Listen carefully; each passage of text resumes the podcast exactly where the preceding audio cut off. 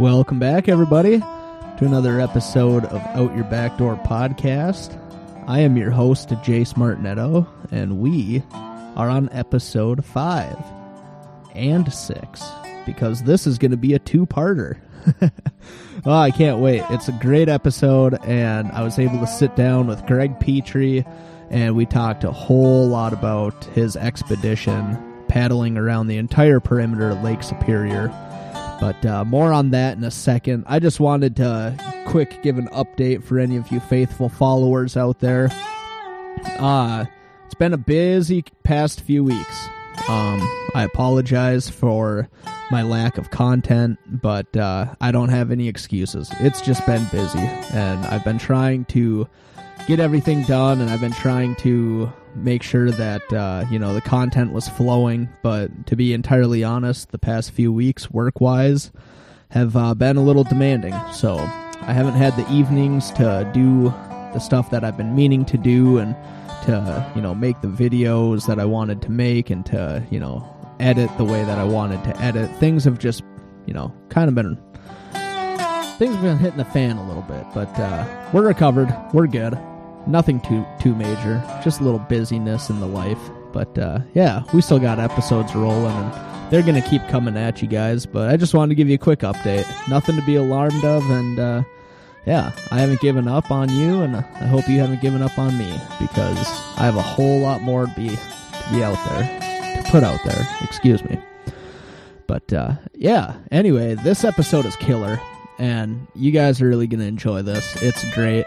Sat down with Greg Petrie, and, you know, he really dove into every detail that you could about this this expedition paddling around 1200 miles of of shoreline of Lake Superior you know 97 days I believe is what it was start to finish and yeah it's just an incredible story so you know, he anything from kayak disasters to search and rescue to finding hidden saunas on islands off of the Canadian uh, co- uh, shoreline. I mean, this episode and the next episode have it all. And Greg is a great guy to listen to, and he's a great local Duluthian. And yeah, I just I, I can't say enough about it. But uh, I'll let the episode do some speaking for itself. Another quick update is that you'll notice that I kind of have a fun new intro. Same tune, same people, same voices, but uh, instead of doing a dubbed episode highlighted from each individual episode, I kind of put them all together. So you guys will see. Hope you enjoy it, and uh, yeah. Per usual, I got some local tunes coming at everybody, and well, I figured what better way to uh, celebrate an episode with Greg than to uh, play a little Trampled by Turtles because the last three times I've ran into Greg on accident have pretty much been at a Trampled by Turtles concert. So, not just that, but uh, I also may or may not have heard that this was the song Greg was playing in his head the entire time he was uh, paddling around on this expedition.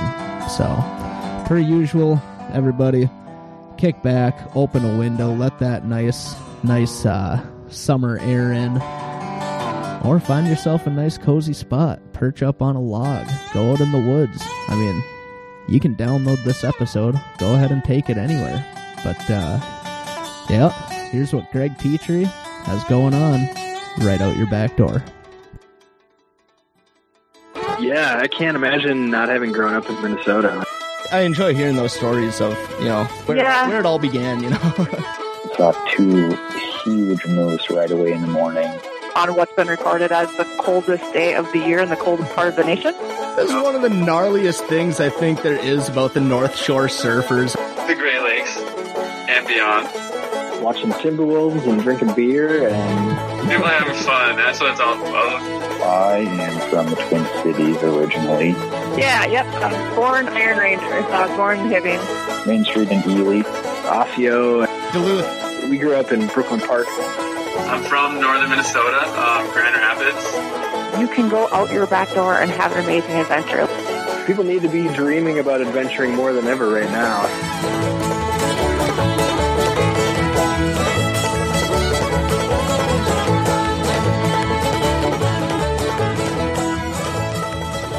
Welcome back, everybody. Uh, another episode of Out Your Back Door podcast. Today we are uh, sitting down with Greg Petrie. Greg, you want to say hi to everyone? What's up, everybody? Greg is a, uh, in a nutshell, quite the adventurer, and uh, we're gonna we're gonna really dive into it today. And I, I can't wait to uh, have him share all this all this fun stuff with y'all. But uh, Greg, why don't we just open up and uh, you want to just tell everybody a little bit about who you are and what you do? Yeah, yeah. I uh, let's see. Uh, I teach environmental and outdoor education at uh, the University of Minnesota Duluth. Um, I'm lucky to have that that gig. Essentially, um, I get to take a bunch of excited folks out and learning new skills. Um, a lot to do with uh, experiential education. Jace, uh, you know a lot about that program. Absolutely, went through it. it was, we shout out the EOE program all the time on here. yeah, it's a fantastic program. I mean, it really does focus in on leadership skills and how, like, just the skills that are taught there extend far beyond, you know, the typical, you know, I'm going to work in a nature center or work for the DNR stuff. So, yep. Um, yeah, I like how flexible that is. It's uh, uh it, it, really work. is uh it really is a program that you, I mean you you gain a lot more out of uh, EOE program than than one might see on the surface and I mean the you, not only do you learn a lot about yourself and the outdoor world, but I mean you learn a lot about the people around you and the community that surrounds you too. So it's I mean I I, I owe a lot of my adventurous side and most of my uh, outdoor knowledge to the EOE program. So Yeah, and and what's awesome too is like you can come in knowing a lot about that, you know, having that background or not, you know, and and it really you know, it, it kind of gets pigeonholed as this sort of fluff degree. And I think once people get in there and they recognize the like high academic standards that the program holds, you get a lot more buy-in from students and um, really the, a degree from this program, and I know I'm kind of preaching to the choir here, but also as part of the program, y'all get to take this with a grain of salt. But I mean, it's it's it's a, a national leader as far as leadership programs and environmental and outdoor ed go. So Absolutely. really proud of really proud to be a part of that program. And yep, um, living in Duluth, Minnesota, I'm actually looking out my uh, bedroom window now. I suppose this is bedroom slash office window now. uh, but I get to see the lift bridge and the lake. Um, There's a yeah. endless amount of opportunities in Duluth. What uh, what are some of your hobbies uh, outdoor rec wise around the area? Oh, I I'm just in the last two years I'm really getting into single track mountain biking. Nice. Got a fancy bike last year and have been on it quite a bit. Very nice. Um, now with the trails all opening up, you know, it's just that kind of time of year where it's getting back in shape and relearning all of the technical skills that I thought I had nailed down last year. But. Right. Yeah, you gotta put yeah. put the training wheels back on for a minute. And, yeah, no. mm-hmm. Jen and I just in and bought a uh, Wenonah Solo Plus. Very nice. Uh, so we've been out paddling that. Wow. Like, kind of illegally because we haven't been able to get the the, the stickers for it yet. Rebels. I know. like, come on out, man. I'll put it right on the fridge, you know? Totally. I mean, what, uh, outside of, you know, paddling and recreating around Minnesota, I know you've kind of, uh, explored all, all over the place. What, where are some of the other places you've kind of experienced and, and lived and, you know, been around and recreated outside of the state of Minnesota? Oh, for sure. Yeah. Actually, so I graduated from the EOE program as well. So after I, that, after that degree, I decided I needed to kind of expand my professional skill set, and I wanted to see if the, what I had learned was applicable to an area outside of you know northeastern Minnesota. So sure, I cruised. Uh, I moved out of my apartment. You know, ended the lease there. Um, after doing some quick math on well, what would I spend in gas versus what am I spending for rent?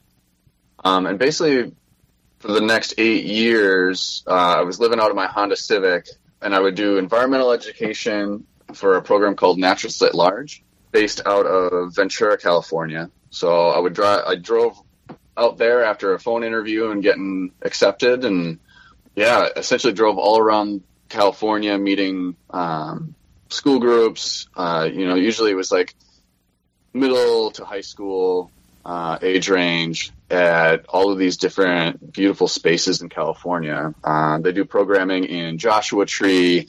Uh, they've got a paddling program that's in, that's all environmental education based on the Colorado River. You know, you go to Point Reyes National Park. I mean, just north to south in California, and it was a Hitting fantastic. gems on the way. yeah, and it was it was so much like a choose your own adventure. Like literally, you would be assigned. You might be assigned for a three day program in Joshua Tree, and then you'd have the weekend to get to your next spot, which might be up in Northern California somewhere. Maybe it's in a Kings Canyon, right? Um, and you'd cruise up there, and there'd be people that were heading that way because they were on a similar schedule and had to be there. So it was pretty much you'd sit down and or you know you're in the parking lot and everybody's kind of well what are you doing? What are you doing? Well i'm going from here next and uh, i'm going to go climb in the needles on my way. Oh sweet. Or i'm going to go surf you know like you know i'm going to head to the coast and surf this way. And it was just a total choose your own adventure. It was Nice. awesome. So lots of plan there. So i kind of so for this eight the general schedule for this eight years out of the honda civic deal Sure. was uh, fall. Um, so the beginning of the school year uh, was naturalists at large, Yep. and then um, winter time I would do wilderness therapy with a program called Thistledew, Sure. uh, and that was a uh, Department of Corrections adjudicated youth program up in northern Minnesota. Yep. So we winter camping, taking kids out for 21 days at a time uh, in the woods of northern Minnesota and It's actually gor- gorgeous area all around that uh, facility too. Yeah, it's, It's and incredible. you get out there and it's so quiet in the winter. Yeah. Oh, yeah, and then uh, then springtime I typically take off for me because I just really hated group management Fair enough. in the spring. yeah, You know, wet- wet and cold. Totally. Totally. Um, summers uh, would be guiding either rock climbing uh, programs around Duluth or um, sea kayak guiding up in Alaska. Um, spent a, a summer or two working for a program called Adventure 60 North, based out of Seward, Alaska. And I got to tell you that um, both Luke and I uh, just like we originally went up there for that job to get some um, practice um, on bigger water and different water Sure. than Lake Superior, you know, sea kayaking and stuff. So, Yep. Um, but we both absolutely loved Adventure 60 North, and Rick Brown, the owner of that company, ha- is probably the the dude owns the largest heart I think I've ever witnessed in anybody. you know, like he's just down to help folks Sure. and make sure his guides and and I mean I mean just outside of even the business stuff, but he just he goes out of the way to make sure that you know he's doing right by you. Yeah. Yeah. Those those kind of people nowadays are far and few. It seems like, but but when you find one, yeah, they're quite impactful. They're very very Yeah.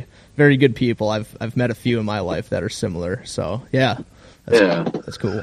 So yeah, that's about it. And then when Yeah. I got tired of living out of the Honda, I, uh, I said, okay, I got to find a more a more permanent job. nice.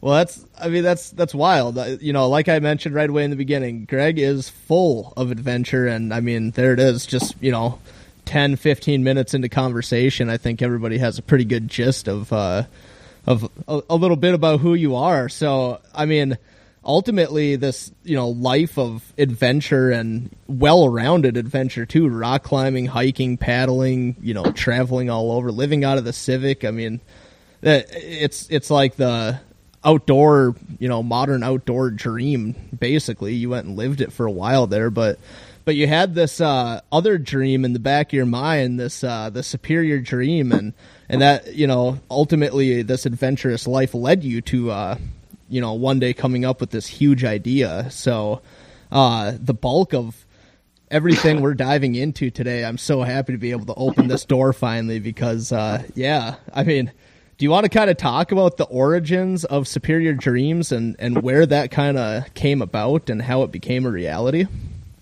Yeah, absolutely. Really, Superior Dreams started, you know, is all really really good ideas uh, do, you know, you're having beers with friends essentially, and uh, I have a so Lucas Will was my my um, expedition partner, and we were roommates, um, living at a house called we called the Humpback Trail, um, and uh, and and essentially we are drinking PBRs and we are just like gushing about how much we love Lake Superior, and um, talking about our own like histories and family histories, and we both shared this that you know one day we both had this dream of paddling and seeing the shoreline, uh, you know, the entire shoreline of Lake Superior. So, you know, the next day we kind of brought it up again, and as we were nursing our hangovers, I'm sure, and uh, and then uh, you know we were lucky to have um, you know predecessors to follow. Essentially, you know, um, J.J. Kelley. I think he's working for National Geographic right now.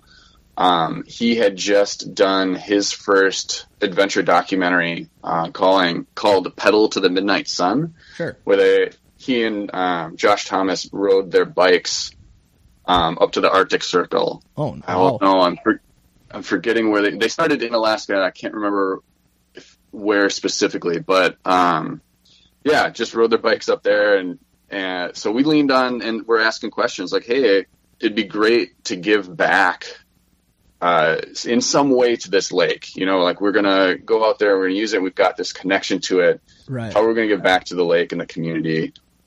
Uh, and we decided the best way to do that is to get people involved and get it on people's radar. Because if people know about it, then maybe they'll come up and visit. And if they visit, spend enough time there, they'll develop that love that Luke and I share, and everybody else that we'd run into uh, when we talk and when we, we were going around the lake. Right. But there's found love for it. And ultimately, like people will protect things they love. And you know, Lake Superior is this amazing freshwater resource, um, the largest lake by surface area in the world. It's got uh, like three trillion gallons of fresh water. Just a few gallons. Yeah. Just a few.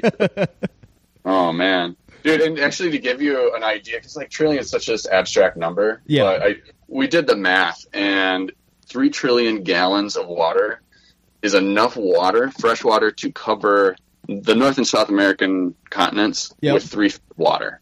Wow. So that's like up to your knees, give or take. A child can drown in three feet of water, so that's a, Oh, yeah. that's a lot of water. Yeah, it's over over some children's heads. So. that's what I'm saying. that's the deep end for some people. Yeah. yeah. Oh.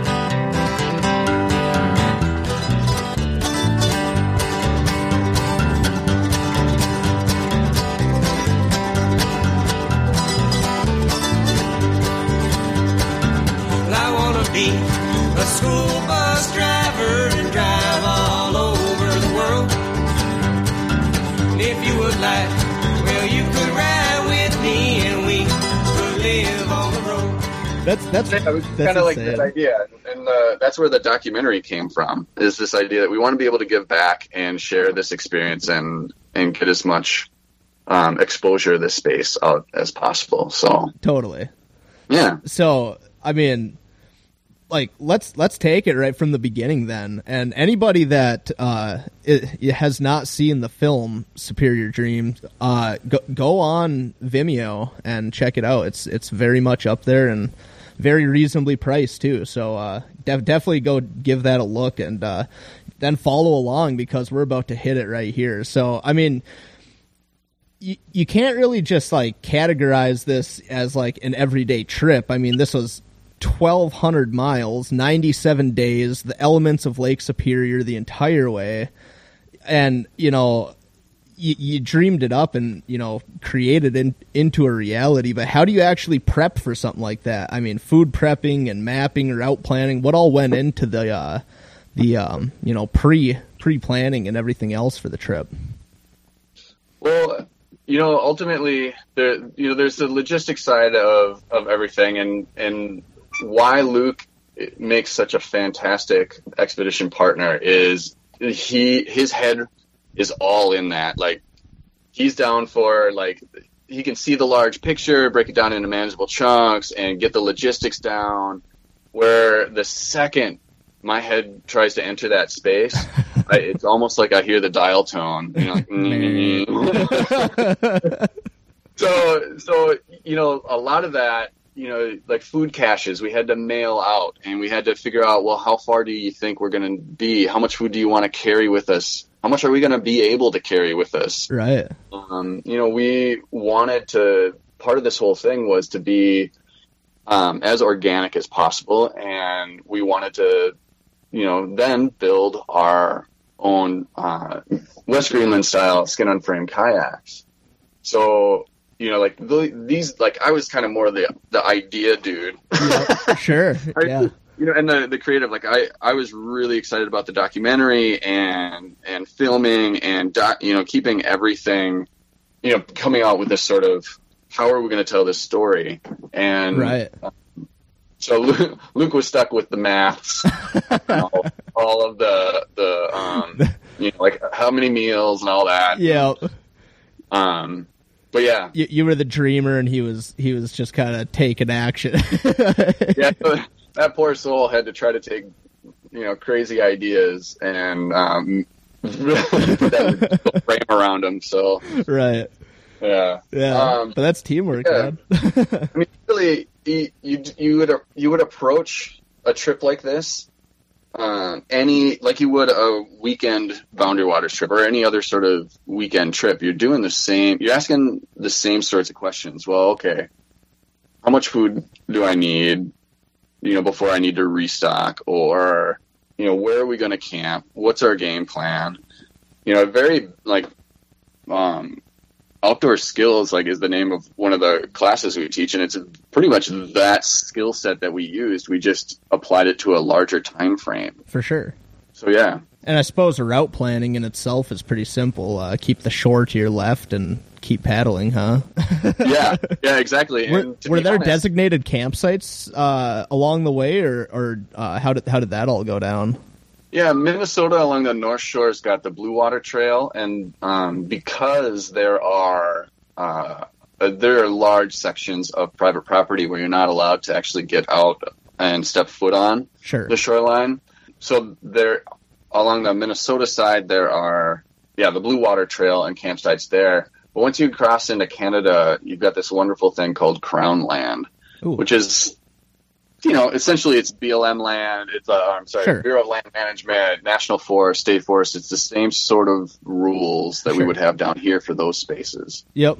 You'd pay, you know, you, hey, how many nights were you did you spend on Crown Land, or do you expect to? And you'd get, you know, your permit, or actually, it's not even a permit. It's um, and I'm thinking about uh, provincial parks all of a sudden. but uh, you know, you um, Crown Land was what we used, um, and we tried to be as respectful as possible. Yeah. Um, you know, like we're not setting up our tent in front of you know someone's view of their summer cabin of the lake. You know. right. So yeah, we needed to do a what was called a remote area border crossing permit to be allowed, you know, to be in Canada. Uh, so we didn't go through customs on our way into Canada. Yeah, we just kind of had that paperwork so that if anybody asked, we were like, "Yep, they know we're here." Um, yeah, that, that's cool that you put it into that perspective. That it you're ultimately planning like you would a weekend trip, just uh, on a much bigger scale. And and uh, so how how did the food food caches work? I mean, how did you guys restock and resupply? Were there enough towns on the way, or did you have them sent out, or how'd that work? Yeah, it was kind of a combination of both, actually. So we if there was a, a community, a post office, we would, uh, or a business was along the shoreline, we'd contact them ahead of time, give them a, you know, and ask permission. Hey, will you hold on to a package for us? It's our food. Please don't throw that away. Please don't throw it out. um, and then um, once we got the okay, we you know spent a, a a day shopping, another day packing it all up into caches, and this is where that Luke's organization skills really helped. And then we would we talked uh, Luke's ma into shipping out some packages of food, you know, in accordance to where we were, and so that it would arrive a couple days or so before we got there. Sure. There's only one instance where um, we had uh, oh gosh, how to how to tell the story? Like uh, Luke, so this is this is like Luke's story or one of Luke's stories for it. But uh, uh, his ma had we we needed to charge batteries out there, and one of the things we didn't have that would have made life really nice going into some of these wilderness areas is a solar roll for um, charging our, our, our batteries and things. And so when in that package that Luke's ma sent, uh, I think she labeled it as power plant because you had to declare everything that was in that package. So it got held up in, in customs for like a week. Oh my gosh! Because they're like, no, you cannot ship a power plant or power plant parts. so we were stuck uh, working for, or we, you know, kind of bartered our our our space and time at. Oh no, I'm blanking on the name of the adventure company. They're fantastic. They're right near Wawa. But yeah, so we just hung out there, and we, yeah. you know, we were, we guided a trip for them. We fixed kayaks. Um, we did pretty much whatever they wanted to, as far as you know, hanging out and um, waiting for that package to show up. Sure, they fed us, which was really nice. It was nice of them. That's awesome. So you guys decided. Uh, I, I, don't even know if we touched on that. Did we talk yet about the kayaks and and all that? Oh no, oh, not yet. we're oh man there's so much to discuss. we uh, we found these instructable plans, or found plans for a West Greenland kayak on instructables.com, and just basically followed them. You know, it said it was going to take about 40 hours to make. Yep. Uh, two months actually, because you know, prior to this, like Luke and I had, like the only thing I had built anyway was a box in you know high school shop and you know to this day that lid is still lacquered shut. I have no idea what's in there. Um so we're kind of we were learning new woodworking skills and you know steam bending the ribs and yep. and you know making the cockpit coaming and everything was brand new to us. So we took this design that's you know functional for thousands of years. Just you know, it's been around. It's fantastic. Unfortunately, neither of us just like looked far enough ahead and to be like, well, really, the West Greenland style kayak is built for day tripping. You go out, you get your seal, you strap it to the deck, and then you bring it back. Sure. Right. So when you then try to put a week's worth of food, uh, all of your camping gear, and then your you know recording gear, yep. it tends to sit a lot lower in the in the water. Sure. Um, and and I will admit, um, especially looking back on it now, we were a bit cocky. in that we were like, well, we're just used to kayaks with bulkheads and um, oh, blanking on the word now. Hatches. There we go. Yeah, Jeez. Compartments. Uh, so yeah. we were so so used to that that we were like, well, might as well build them. Yep.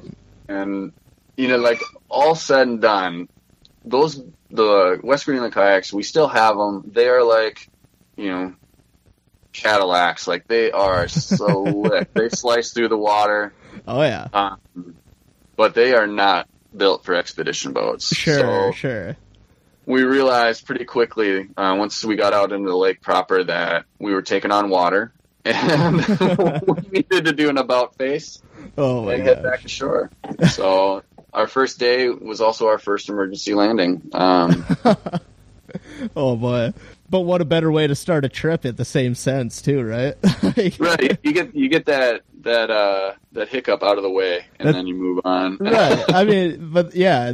I mean, I mean, yeah. It's a it was an adventure. You know, like on adventures, things happen, and you have to choose. We, Luke and I just found ourselves constantly being in a position whether or not, you know, like, well, do we continue or do we pull the plug and try again next year or something like that, you know, or put it off, right. you know? And I think that being just constantly situate aware to the situation that you're at. Yep. Um, you can take the moment and be like, okay, this is where we're at. This is what we've got going on. What are our options? And do we, you know, is it still worth it? Yep. And we kept coming up with, and really when we finally got back to that question of is it still worth it, the answer continually was, yeah, hell yeah. Like we're gonna keep pushing forward. Nice. We cruise by the banks, the rivers deep and wide. Never have to think about space or time.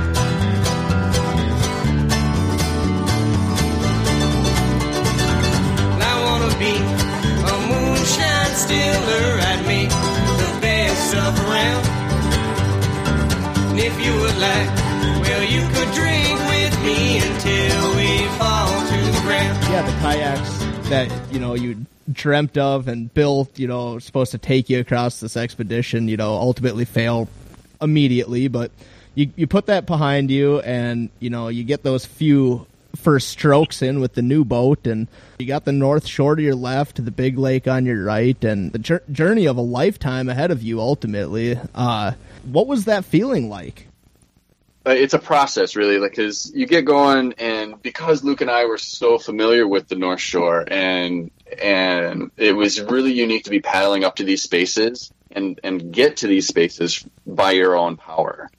So you know there's this sort of increased level of intimacy with with this space and this mental process of okay you know we're here we're going to get to this known quantity.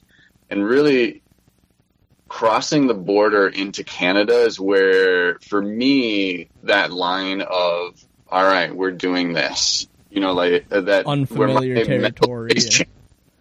yeah because it, it feels it, you know you you it feels like you're accomplishing or you're you're working towards this large you know goal that's bigger than you like Yep. in so many different ways right right right and and you you know for a while you know especially in the beginning there was a lot of can i do this? You know? Sure. You know, is is this possible?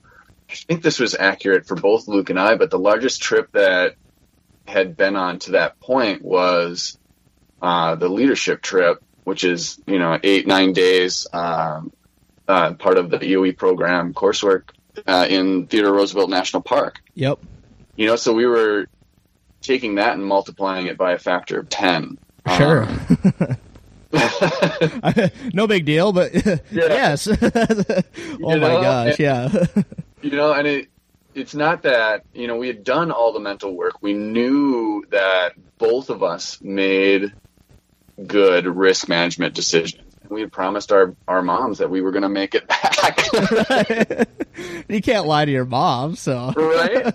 yeah oh. So, so yeah, so we, you know, like it, yeah, it was just a great sort of headspace of, all right, when we, when I finally crossed, or when we crossed the border into Canada, it was, this is it. Like our, you know, not that we were totally, um, like if something happened where, you know, like we had our risk management plans for each section. And Yeah. really the most remote part of the lake is the Pukaskwa uh, Provincial Park. And by the time we got there, you know, we were feeling nice and strong and really confident. sure And we gotten into such a routine of, you know, this is what we do. And yeah. Did did you have a did you have a favorite section or portion of the trip? Oh man. I mean, I, you know, part of me wants to kind of abstract the hell out of that question and be like, yeah, it's the people and, you know, like that sort of thing. Um, Totally. because the, the communities we went to were all amazing and everybody we met along the way Yeah. shared that love and they all were like, you know, I can't, like Luke and I would hear it all the time. Oh, I wish I could do that, you know, and that sort of thing. But Right. as far as like, well, So- so, as sorry, far as what that goes, like that was great. yeah. Um, but the but the landscape um, it changes because Pukaskwa National Park is because it's so remote, and I just love that feeling of being out there. Yeah, Like we get away from Minnesota, we get away from Highway 61. You're not hearing cars anymore. Yep. The only people you're really seeing um, are sailboaters, the occasional, uh, you know, rec kayaker out there, and but that felt really amazing because I built it up in my head too. It's like this is the spot, you know, this is like the highest risk. We can Yep. get like if we're feeling solid through here, we're gonna be good. And then your mentality changes on the back. Oh, I don't know, half like we crossing into back into the states. Um, we kind of did another mental like mental shift, you know, and, and Yeah. we really discovered the difference between going on a trip and going on an expedition. Sure. Yep. Um, man, I'm bank- I'm blanking on all of these. Um, Sam, Crowley, I believe, uh, is, uh, is we ran into him, and he's the reason why I bring this up is I'm it's, I'm stealing his line here. Sure. Uh, but he's one of eleven people that have circumnavigated um, Ireland, Okay. and that's just a you know that's just an epic trip because of the shoreline and it's all rocky and Right. danger- The cliffs and yeah. Yeah. and uh and he was you know we were talking to him about this like man we just don't feel like we want to get up and put on that wet you know yeah. wet clothes and and and paddle more. And he's like kind of he kind of smiled and kind of chuckled and he was like well yeah that's the difference between going on a trip and going on an expedition. It's the idea that like at a certain point you're waking up and you don't want to be here doing this anymore. But you know but but that's the reality. But but you not gotta you're- yeah.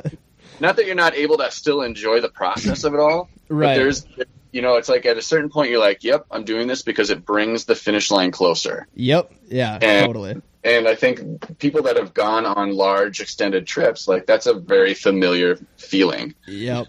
It, it's a Uh. complete different mind shift when when you kind of see the light at the end of the tunnel and you kind of you know it's there but you're in this mind space of you know you're kind of right in the middle of it all and yeah moving forward is the only way to uh get that get that light to be a little bit brighter you know? It's, absolutely. Yeah well and that's the thing too is like it, you know we didn't necessarily say we were going to take 100 days to do this. We kind of, we left it wide open you know? We oh were like nice. both of us didn't purposely didn't plan to start a job or anything. Um, when the expedition was done, we were, you know, we wanted to, if the weather was gnarly, we wanted to, uh, you know, hang out and not push it. Sure. Um, in regards to that, yep and we also wanted to like, if there was something going on in a community, we wanted to have that built into the space to say, hey, they've got some music going on here, or there was Right. a cribbage tournament that we we uh, did in Silver Islet. You know, like that yeah right so the other thing too is the idea that now it's getting into fall and winds change and Oh, weather gets sure. gnarlier more often. Yeah. You know, and so coming back on the north shore or on the north shore with of Wisconsin and Michigan, like yeah you know, we were dealing with different things as well. So you know, to answer like, and this is a really long way to answer your question of favorite sections, but but it's awesome um, but why it's hard to, to really nail it down is because you know we were going through the apostles and and all of these uh, you know spaces that personally when we started I was like I'm going to be so excited when we get there right I just couldn't muster that same level of excitement sure sure for these incredible spaces you know Yep. It's because they're at you know other places. Yeah, grab your grab your heart, and you know you discover things you didn't even realize were there, and that's that's the beauty of those types types of trips, and any trip for that matter. I mean, when you discover new things that ultimately trump the things you were excited for, I mean that's that's that's kind of what fuels my uh, my adventurous side, at least. I mean, I, I I love that sense of discovery. So yeah so Yeah, yeah, I think that's that's huge. Like poking your the bow of your kayak into a, a little nook somewhere, and or like exploring the little sea caves. You know, you, there were sea caves on the North Shore that I had never known about that we were able to like. No way. You think we can get both kayaks in that? we're gonna try. yeah, yeah. Uh, well, it's awesome. So I, I couldn't have asked for a better answer to that question because I mean that's, I mean that's what it's all about. I mean you know what we we everybody listening was not on that trip, so to be able to dive in and you know kind of get a sense of that excitement and wh- where that went is you know it's awesome. Thanks for sharing that. So, um, Yeah. but yeah, a- and another thing, not not everyone will see, you know, the land around Lake Superior like you did, and you know all the different areas that you did. And is there a lot of similarities or differences between the different like sections? You know, you got the North Shore, you have the Canadian North Shore, you got the South Shore down Michigan, Wisconsin, and stuff. I mean, what what what was that like going from you know all the different areas? Yeah, it's really it was really interesting. I was kind of I was blown away by one how large Canada seems from the lake. You know, like there were there were you've got some spaces on the North Shore like Palisade Head and Yep. Shovel Point, and you know that's you know Tettegouche State Park. That sort of those spaces. Um, but the rock type changes, and you know the the cliffs just seem a little bit bigger. Yeah, The stretch shoreline, you know. So Canada's and the North Shore is very much very very rocky, craggy cliff stuff Sure. um, you know, rounding down into Sault Ste. Marie and Michigan and Wisconsin, that's where you're seeing more like the sandstone and the sandy beaches. Okay. Um, sandy beaches, if we found any, there's very much cobblestone on the north side of the lake. Yep. Um, if we were any, if there was sand anywhere, it was because we were hanging out kind of at the mouth of a river or something like that. sure. uh, sure. Yeah, and it's just, and that's I think part of the gem of the lake is that it's got all of the characteristics. I mean, you sort of mentioned it earlier, but just this idea that this lake is, and the size of this body of water is so big, it generates its own weather patterns. Yep. Um, I mean, so there were two common phrases. One was, "Oh, I wish we could do that," and two, "Hey, be careful of that weather; it comes up quick." and they, you know, Luke and I got really good at coming up with that canned response that wasn't "roll your eyes." Yep. Yep. but like, but it's no joke. People like you can't just jump into a rec kayak and head out on the lake um, if you're not prepared to, you know, get knocked out of your boat and then get back in. Yep. Um, Right. People have lost their lives um, by not taking this body of water seriously. So it's you know as much as I make and Luke and I you know did make you know the kind of rolling our eyes and like because we'd hear it so much, we absolutely took it seriously. Um, you know, we knew and would talk about it constantly on whether or not the next move we wanted to make and what the weather was going to come and be like. Um, I mean, I, don't know how much how much time we've got here, but I've Oh, we if if we go long, we're cutting into two episodes, so don't worry. uh-uh. That's one of my rules on the podcast. I don't cut I don't cut stories short, man. If they get All good, right. if they get good, they're good for a reason. We'll display Yeah. it. We have plenty of weeks to display podcast episodes. So so yeah, let it let it roll. Unless you're on a time limit, then then oh uh, no no no no We could have our home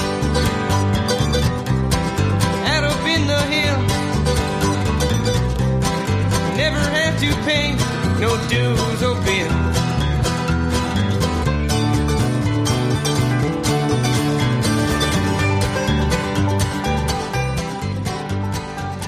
thank you all for tuning in. This has been such an exciting episode and and the excitement continues. Part 2 will be out very soon and not just that, but I'll send you guys the uh, full song of of School Bus Driver at the end of next episode. So you'll want to stay tuned for that as well. But Greg is just getting warmed up and boy does he have some more exciting stories for you. So check back. Part 2 will be coming out very soon and uh yeah, little teaser search and rescue is about to get involved. So uh yeah, definitely definitely check back to see what happens. So anyway, you all have a wonderful time and yeah, we'll see you at the next episode. Have a wonderful one. Signing off. See ya.